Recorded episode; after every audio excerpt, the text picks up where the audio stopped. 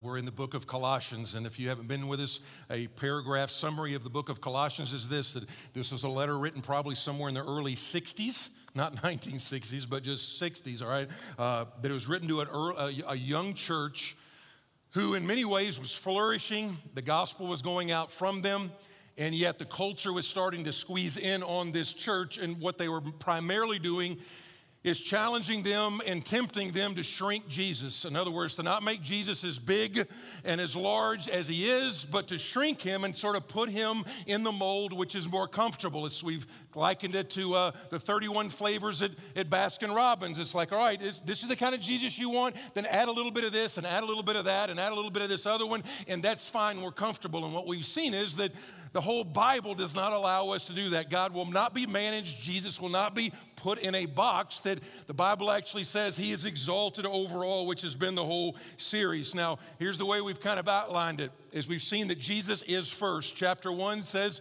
that all things were made by him and through him and he he holds all things together.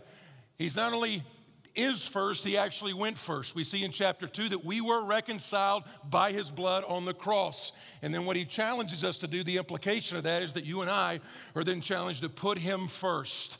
And he said, do it in three or four different ways. Chapter one, he says, I want Jesus to be exalted overall in your church. I mean, that seems like it ought to be pretty obvious. I mean, do you really call yourself a church if Jesus is not first, if his word is not paramount? But that's what he challenges them. Says, number one, he needs to be exalted overall in your church. Chapter two, he says he's exalted overall in your heart. Chapter three, then he says he needs to be exalted overall in your day to day living, your parenting, your marriage, your work life. He says that's where he needs to be exalted overall. And then lastly, in chapter four, he says he needs to be exalted overall in your mission, in your mission. And last week, it has been so rewarding to hear all these stories all this week, just talking about here's my one and here's my one. We talked about who is your one. Who's the one person that God has laid on your heart that is far from God, that He wants you to share the gospel with him or her and to pray and to pray for opportunity? Two great stories that came out of last week. One of them was a church member, I believe it was at the Arden campus, and they heard the message, and it was about who's your one and about how do you pray for an opportunity to share and then walk through that open door. Before he was off the campus, before he was out of the parking lot, he calls his best friend. They've been best friends since middle school. He calls him up and he's, or no, actually, he gets in the car. I take it back. He prayed for an opportunity to share the gospel with his best friend all the way since middle school. He gets in the car before he's out of the parking lot. His best friend calls him. His best friend, the one he just had prayed about, calls him. Said he's going through a horrendous time. He's going through a divorce. All this stuff is happening. Our guy shares the gospel with him right there on the phone. Before the day ends, the guy had repented and embraced Christ by faith. We're getting him plugged in to a church in Florida. Got a better one for you. I got, another one for you. All right, here's this was at the Hendersonville campus, and so there's a young young man, 15 year old man. He went to camp last week, came to Christ, and then got baptized last week. And so when he got baptized last week, he invited his dad to come and watch his baptism. So the son gets baptized at the early service at the Hendersonville campus. Dad is watching in the audience. When we talk about who's your one, who's your one, the dad, after the first service, goes up to one of our student pastors over there named Jacob Payne, and he's like, Hey, what if I'm the one? What if I'm the one who needs Jesus? And so, in between services last week at the Hendersonville campus, the dad who came to watch his son get baptized, professing his faith in Christ, Jacob leads him to Christ there in between services. The dad puts on the baptismal t shirt, the wet t shirt that his son had worn in the first service, put it on, and got baptized in the second service. So, all that being said, is listen, great job on understanding. God puts you on, He puts you on a mission. Now, I know that's intimidating, and actually, the only thing more intimidating than that is when you get to the last section of some of the letters, the epistles, and you start to see all of these difficult names. And you look at all these difficult names like Tychicus, and you're like, who? That's, that looks like a disease. Don't get that, all right? And so we usually just skip over them. But what you're going to see is in this last section, while there's a little bit of cultural jumps we're going to have to make, it is an amazing not just passage of scripture, but it brings out two fundamental things about the Christian life. And so the way I thought, here's the way I'm going to try to break it down. We're going to, we're going to go through the first part and do a little work on the front end. I'm just going to give you a tiny little bio of each person. I mean, like a paragraph bio. You're like, why would you do that? You need to understand these are real people. They're real people. They're real. They have different names because they were in a different culture, but they're real people. They're real people just like you. They're not from a galaxy far, far away, and this is not once upon a time. These are real people. And almost always, they also represent some people that are at church today. It's like, that's who I am. i am like that guy, or I'm like this lady. And so, not only are they real people, they teach us a couple of huge fundamental implications from it. And let me give you the first one, then I'm to read through it, I'm to come back to it, okay? These are two things we hit all the time, but I'm to show you to you actually in people's life. And here's the first point I want you to do before we jump in the text. Every Christian needs gospel community, okay? Every Christ follower, you need gospel community. So here's what we're going to do. I'm going to work through this text. I'm going to show you, of all guys and all people, the Apostle Paul is the one that is the, he is like the, he is the D on the disc profile. He is the eight on the Enneagram. He is the Lone Ranger in the Western. That is who he is. But when you kind of dig back, he has got people around him, as you and I should as well. Let me show you a couple of the people, and then we'll ask, what does that look like for us? All right, here's the guy I just mentioned. All right, uh, Tychicus. You're like, is that the way you pronounce it? Um, you don't know. So as far as you know, yes, it is correct. Right. So Tychicus, Tychicus will tell you all about my activities. And look at the description he says of him. And ask yourself the whole time, do I have people like that around me? Do I have community like that around me? Do I have gospel friends like that around me? Because here's what he said. Here's how he describes Tychicus. He is a beloved brother. Now, this is not a guy that throws out compliments real easily, all right? The Apostle Paul is that guy that does not like flatter people. If you don't believe that, just look at some of the language he uses in different letters. All right, he's like, man, let that guy be delivered over to Satan. Let that guy be emasculated. Let, that guy's, just, I mean, he, he does that, but here he's like, He's a beloved brother. He's a faithful minister. He's a fellow servant of the Lord. Now, quick deal that Tychicus, you don't see a ton about him. He's actually mentioned five times in the Bible. Five times. He appears to be like the background guy for Paul. Paul's the platform guy, Tychicus is the guy in the back, all right? But the one thing about Tychicus is, you know what? You can rely on him. Now, don't you love people like that? You're like, Here, here's what we got to do. And if you say it one time, it is done. That's who he is. 14 years They've been friends. Somewhere around 14 years, he and Paul have been friends. They traveled together. They went to these revivals together. He's a high character guy. He got stuff done, all right? Second guy, verse 8 says, uh, well, here's the rest of it. He says, I've sent him to you for this very purpose, that you may know how we are, and that he may encourage your hearts. Verse 9. And with him, and here's the guy that actually an entire letter is written around. He says, and with him, Onesimus. Onesimus our faithful and beloved brother, now don't miss this, who is one of you, beloved brother, one of you. They will tell you of everything that has taken place here. Now, Onesimus, there's a tiny little letter in your New Testament called Philemon. And that whole letter, he is like the other main character. So, in a nutshell, here is Onesimus, and this is a great parallel for some of you in here, okay? Again, Philemon was about but what Onesimus was is he was a runaway, what they call bondservant. Some of your translations say slave. That's not a great translation. It's actually bondservant. Because we, as Americans, when we hear slave, we think transatlantic slave trade that obviously is a huge blight on our country's history. There's no place for that at all in the gospel. The Bible clearly forbids kidnapping, which is as close to the the slave trade is that we can, as the Bible talks about, but a bondservant was this. A bondservant was somebody who voluntarily basically sold himself over to another person when they owed him too much money. So you owed somebody too much money, you would say, okay, I'm gonna go work for you until my debt or my bond is paid off. And when I pay that off, then I'm free. It's not racial, it's more financial. And so Onesimus is a guy that apparently he owes somebody a lot of money. He, he, owes a guy named Philemon a lot of money, and he runs away. He runs away. He runs away and he runs from his bond. And again, that's what the Philemon is about. But in this letter, he says, Receive him with grace. He says, Receive him as one of you. Now, this is a great reminder for some of you that you're kind of beat up and you're battered and you got some wounds and you got some hurts and you've made some mistakes and you're like, I'm not sure that God can put me on his team. And it's awesome that he's listed here among these faithful men and women, and he says he's one of you. You need to be able to come to church and understand that in the gospel, there's not condemnation over you. Conviction, yes. Condemnation, no. Conviction is a loving father saying, This is wrong, this is unhealthy, this will not lead to your flourishing. Conviction is, You did it, there is no hope.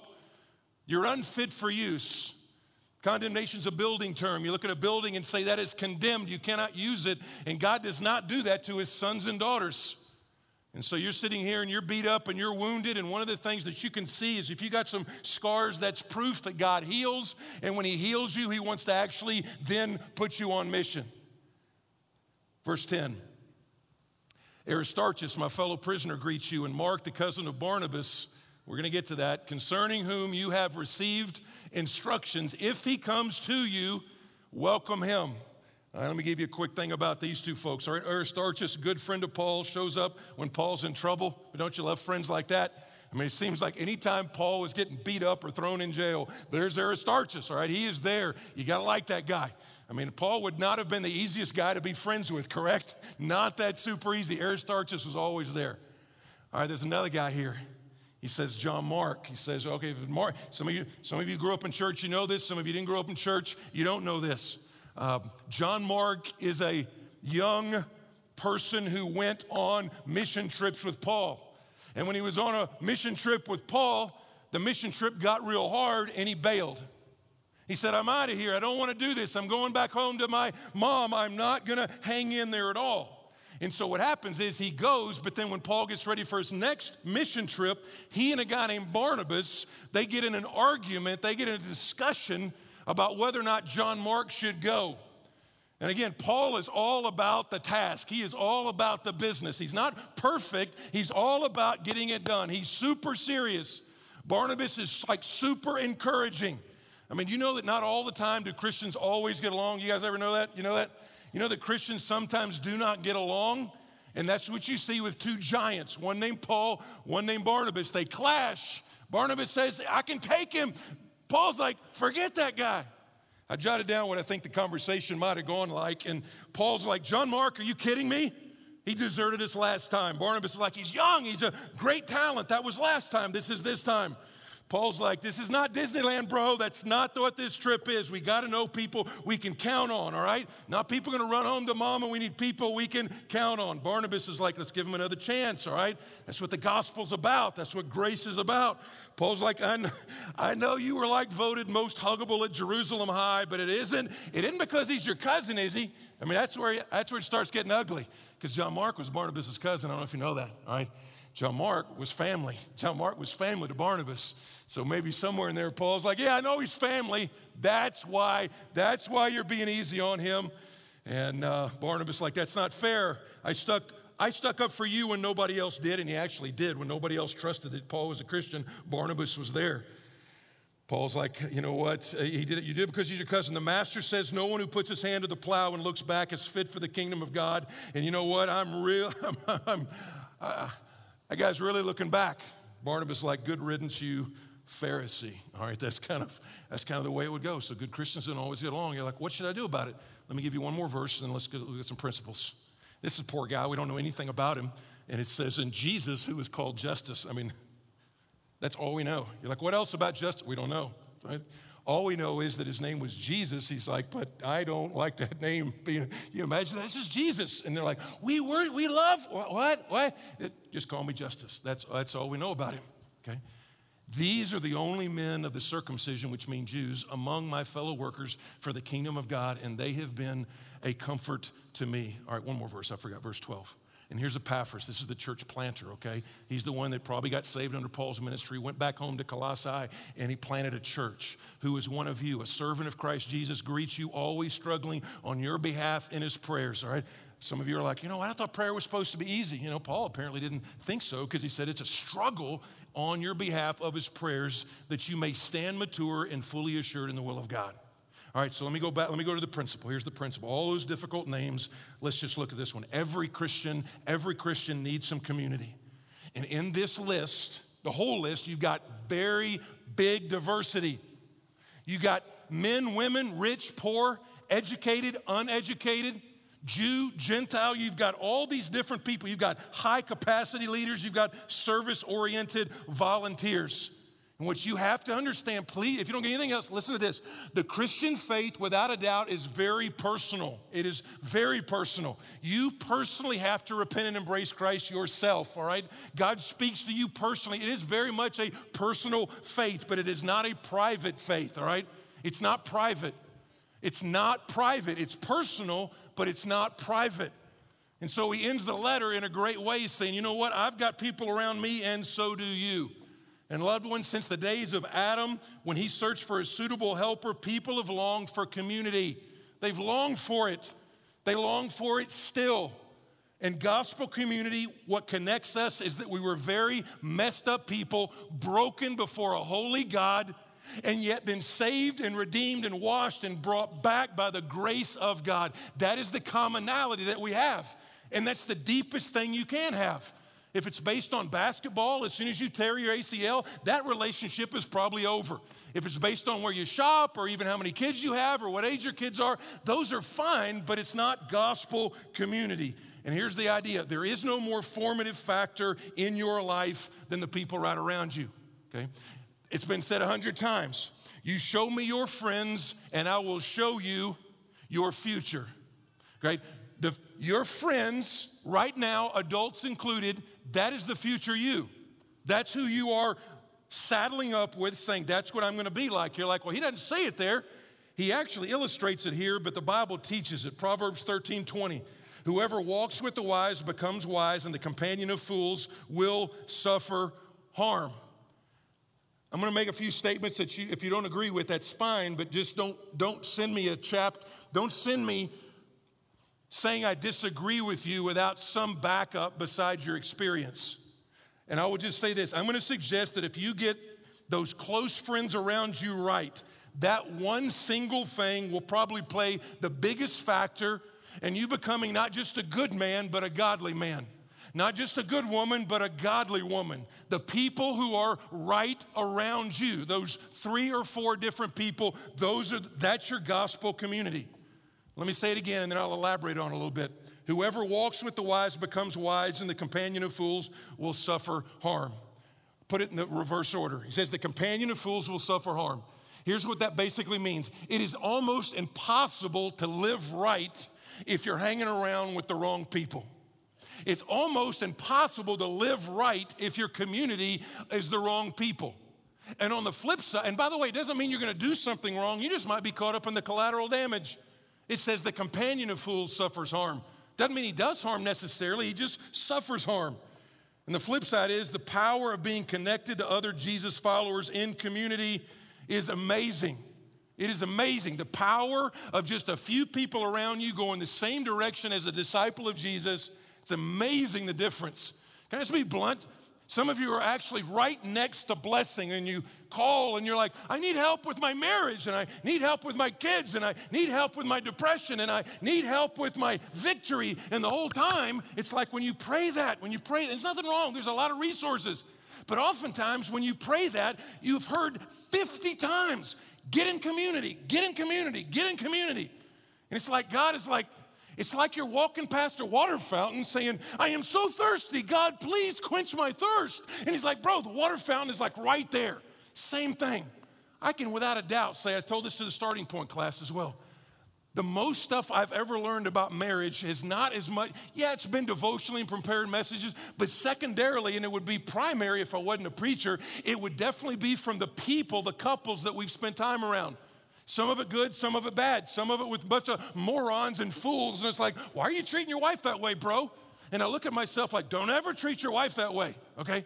But on the other hand, I've seen some godly men that cherish their wives and love their wives and prioritize their wives. And I'm like, that's convicting. I need to do that better.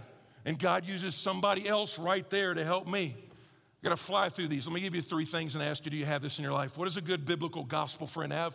And what do they do? First of all, a gospel friend holds you up. A gospel friend will hold you up. Look at all the words in here. He's faithful. He encourages you. He is beloved. He is a fellow prisoner. He is a comfort to me. And part of it is the fact that you're just going to go through some junk, okay? Agreed? I know you're like, I don't want to go through junk. I don't want to go through junk. I want all blue skies and no storms. You know, I'm sorry, you don't get, you don't get to audit that class. You're going to go through some difficult times. Everybody is. All right, Jesus never promised. Don't get shocked as a Christ follower if you go through some very difficult things. All right, and it's not that God doesn't love you at all. It's not that that, and He puts some resources around you, one of which are some close biblical friends to walk through that with you. They did a study at UVA, true story, study at UVA a couple years ago. And what they did is they took a person and they, they put him up next to this big, big, big, big hill. And then they recorded what they thought of how big that hill was. And they said the person who was there by themselves, to a person, always judged the hill much, much bigger than the person over here looking at the same hill that had somebody next to them. They're looking at the same obstacle, but with somebody beside them, like, I can get through this. I can get through this. And even on a further note on that study, the longer that friend was to them, the smaller the height of the mountain was to them. What's the point? Is they going to hold you up when you don't want to go? You're like, well, what am I supposed to do? Am I just supposed to like uh, get rid of my friends? Let me say it again. I'm not talking about good people. I'm saying, do you have, if you're a Christ follower, do you have any godly people right around you? I'm talking about pursuing Jesus, not just, hey, I'm just going to check it off and go to church as an event. I actually want to walk with Christ. You're like, what are you telling me? You told us last week to be a missionary, and now you're telling us our close friends ought to be Christians? What is that? Make up your mind. Well, let me, let me show you a, a little part that might help, all right? Picture these concentric circles. This is like a bunch of Bible wrapped into a picture, okay? This concentric circle. Now out here is just the whoever, all right? I don't even know who's out there. Those are like your those are like your Facebook friends, you know, they're acquaintances, all right? They send you pictures of the food they get at the restaurant, whatever. All right, that's like out here. That is out here. Then you get a little bit closer in here, and those are people who you're starting to have some influence with, all right? You're you, you, you know them. You can call them by name when you see them at the movies. You know, you actually know them. Maybe they're already in your Connect group, but you've only just met. Now, right in here, you start getting into the people that you really, really care, you care about a lot, all right? When you hear they're hurting, you're hurting. You're not quite right there, but you actually, I'm gonna pray for you, and you actually do pray either for them or with them. What I'm talking about and what Paul is talking about in this last part is this part right here those three or four men, those three or four women, those three or four people that are right there close to you, do they love Jesus? Are you closer to Jesus? Are you closer to your family? Are you a better woman after you spend time with those people? That's a biblical friend. Do you have somebody like that that's going to hold you going to hold you up? Now, in order to do that, you can't have a ton of them. So here's the second thing. Now, this is hard for. Uh, I'm actually. Uh, well, I'm not even gonna, I'm not going to say that. Okay. this is just say, they let you in. They let you in. They let you in. This is why you can't have like 300 really, really, really close biblical friends, okay? You can't have 500 people that you get on Facebook with and say, uh, hey, I'll, uh, call me anytime you're moving. Be glad to help you move. You know, come on over at one o'clock. If, if you ever need something, call me anytime. You need somebody to watch your cat on vacation? I'm your guy. You know, you can't have that many. You can't. All right? My good friends would know. I don't need to take care of their cat because I'm going to like FedEx that thing back to Sheol where it came from, okay? I'm just saying, you got to have some close friends that you actually could show up at one in the morning and say, you know what, here's what's going on.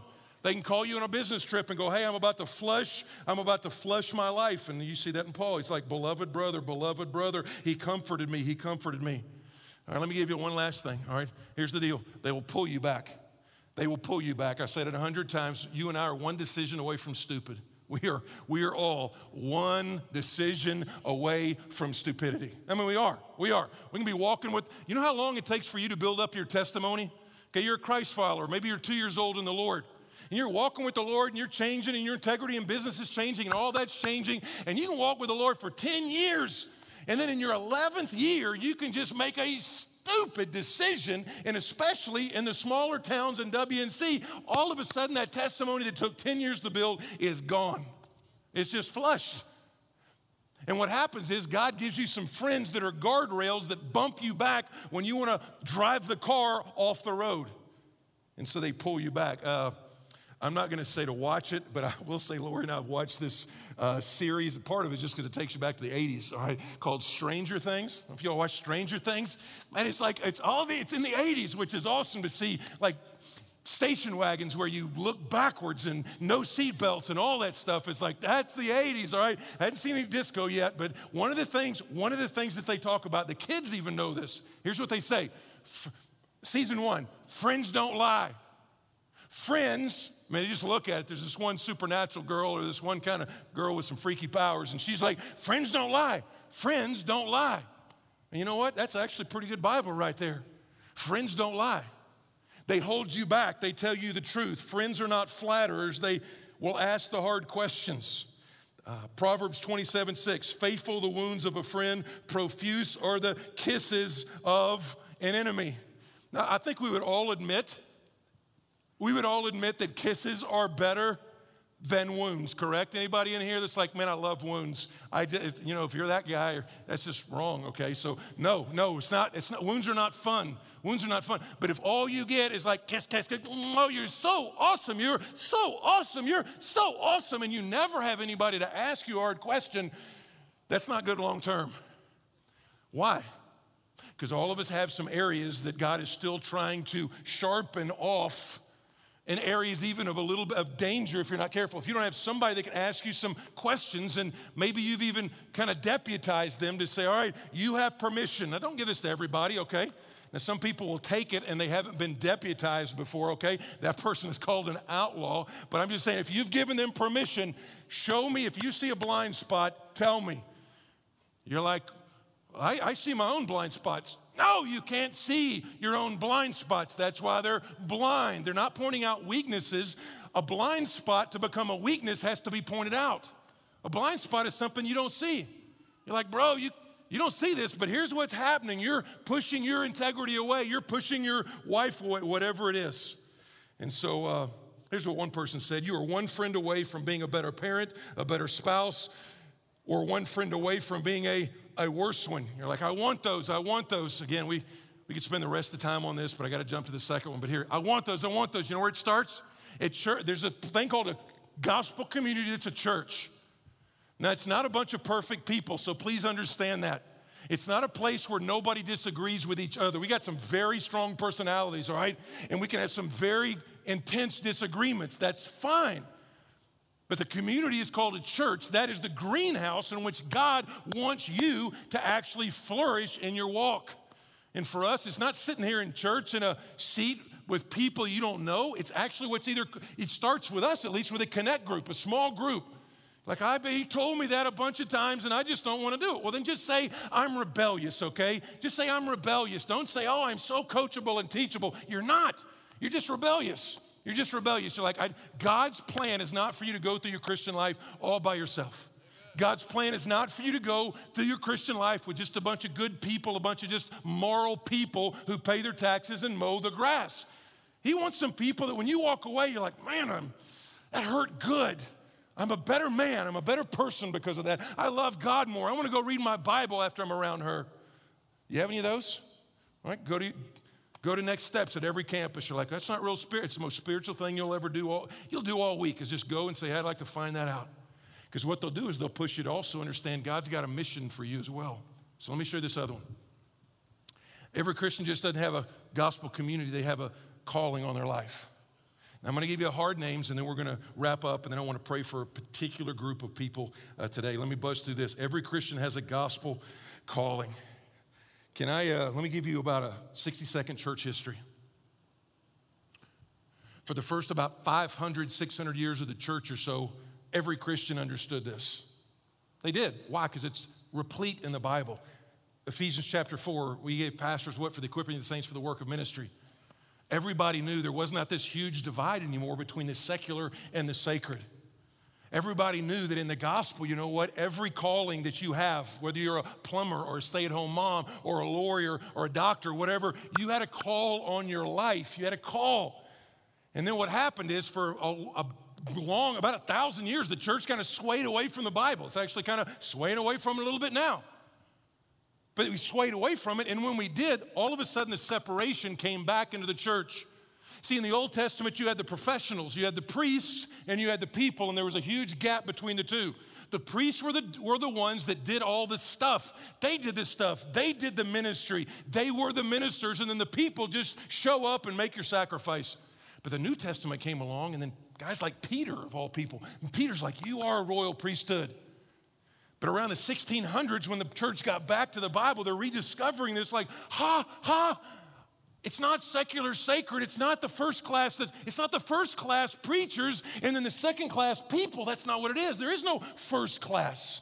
Can I just put it as blunt? The calling God has on your life is just as significant as the calling God has on my life.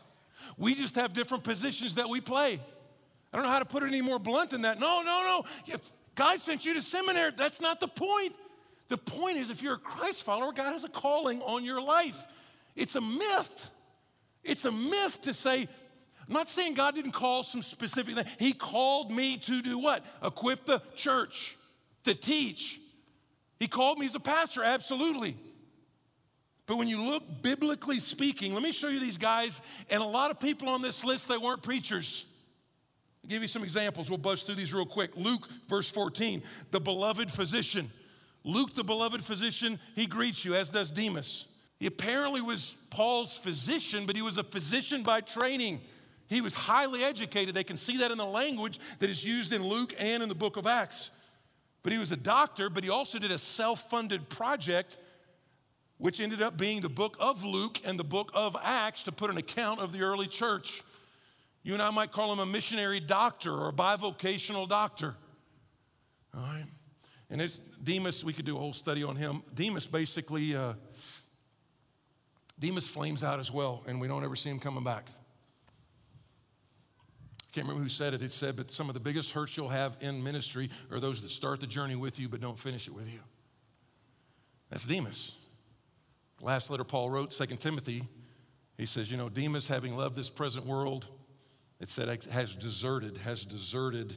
Don't know what that means. The good part about this is that, that you know what, he's in the list here, and God. Uh, Here's what I finally, I finally realized is like the fact that Demas is in here shows that God loves me, not the future version of me. God loves you, not the future version of you. Demas is to Paul what Judas was to Jesus in some ways. And do you remember how Jesus actually served Judas? He actually washed Judas's feet. That's Demas. A couple more, and then let me make a point here. Verse 15. Give my greetings to the brothers at Laodicea and to Nympha and to the church at her house. We don't know much about her. She's one of two things. She's either a widow, using all that she had because the church met in her house, or she was kind of like a CEO type, like a Lydia, like a businesswoman that had some resources, had some wealth, had some things that God had given her. And she was like, because you had to have a fairly big house to have old church in there. So we don't know much about her, but what she does, she was using her resources for the glory of God. And here's the way he ends it and I want to give you one, one, one part of this verse and then uh, make a couple applications. And when this letter has been read among you, have it also read to the church of the Laodiceans, and see that also they read the letter from Laodicea. We don't know what that letter is. A lot of people think it's the book of Ephesians. Pretty good, pretty good chance that that's the case. And say to Archippus, do you realize when, when they would do these letters, they would bring the whole church together and they would read the letter in front of the church? And so it's kind of cool when your name gets called in church and it's a good thing. You know, when it's a good thing, it's like, man, Tychicus, he was awesome. Epaphras, he's awesome. And then he comes to Archippus. Archippus, and here's what he says Archippus. Anybody in there ever get called? You ever get called out in church? Some of you guys, you grew up in church, and maybe you had a parent or something that was up here on the platform, man. They call you out. It's like, you better, you give you that look give you that look like, wait till church is over, okay? Say to Archippus, see that you fulfill the ministry that you have received in the Lord. Let me ask you the question Are you fulfilling the ministry that you have received in the Lord? I'm not talking about cosmetic Christianity. I'm not talking about, hey, popping into church. I'm saying Christ follower. God has given you a ministry. God's given you a ministry. Are you fulfilling the ministry that God has given you? Most of this list, they're not pastors at all. They're physicians, they're businesswomen, they're all different people. They're people at church today, and you look at your vocation as some secondary thing God wants to do. The word voca, like as in vocation, okay? That's where it's a Latin word. We get our English word vocation. It's the idea of calling. Your vocation, whether it's secular or sacred, are calls of God on your life. So let me just land the plane here and say two things about this. If you're in business, if you're a businesswoman or a businessman, ask yourself, why did God make me good at business? Why did God make me good at business? Was it just to have your name out there and build up this kingdom and all this stuff so that you can then retire and not work the last one third of your life? Is that the reason He made you good at business? He gave you these talents as a means of blessing others, blessing the world, and as a platform for the gospel. Now, some of you are like, oh, I hate it when you talk about sharing the gospel on your business because if you were out where we were, you couldn't do. it. I'm not talking about being weird, okay? I'm not talking about being weird. I'm not talking about trying to even be cute or cliche. Some of you think the only way you can be a Christian in business is by some, you know, making sure your Bible's on your desk or having your business be, let's say you own a coffee shop, and I hope I'm not hitting anybody directly because I'm using, like some of you are like, oh, I got to name my coffee shop uh, Hebrews or something, you know, like that. It's like you, you don't have to, okay? You don't have to do that. Some of you think you got to be like super awkward and you're an insurance salesman and you're like, well, now that we've talked about your life insurance, let me talk to you now about life after death insurance. I mean, you got to squeeze that in there some. It's not what I'm talking about. Talking about you seeing your vocation as a calling from God, not just something that's to take up 40, 50, 60 hours a week.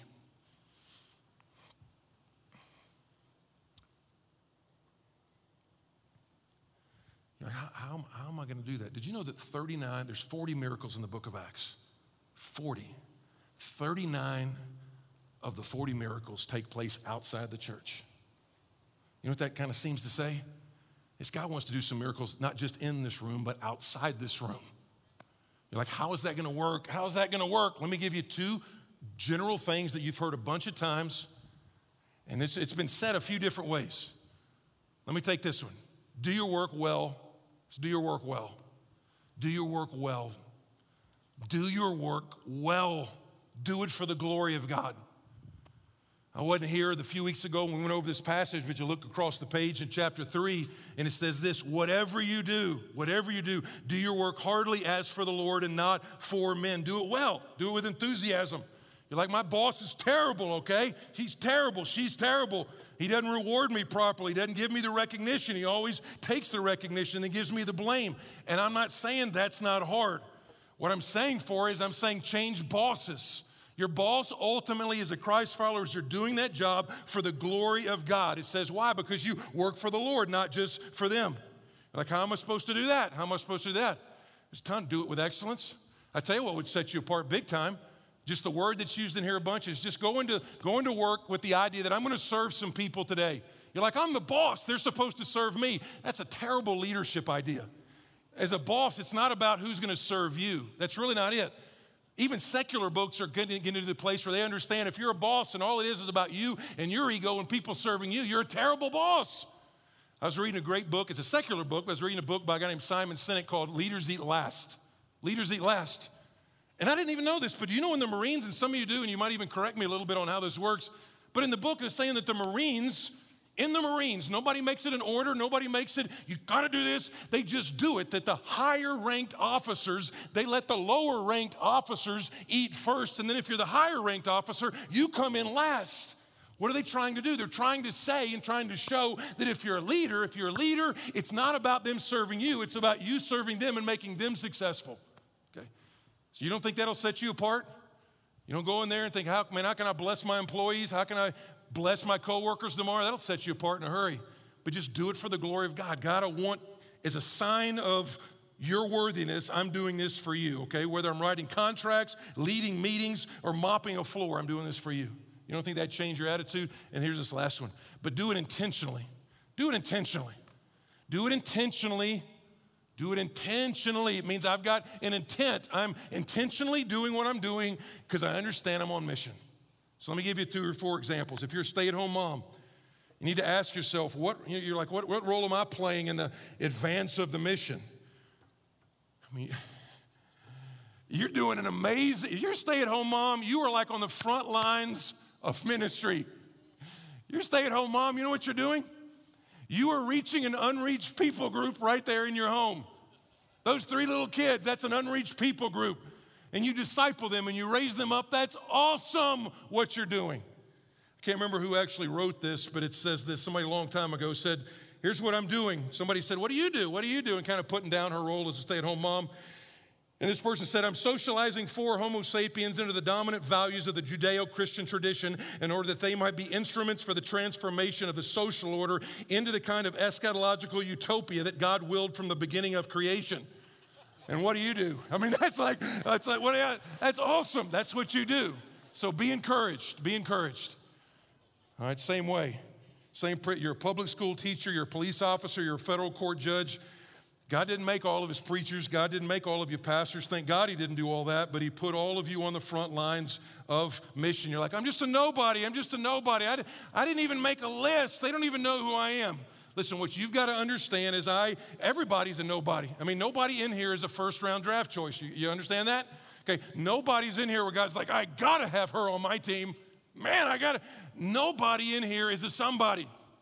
And so, what you and I've got to realize is, in whatever God makes us, we're just a nobody, but we want to be a nobody willing to tell anybody about a somebody that wants to save everybody. That's what you got to get in your mind, okay?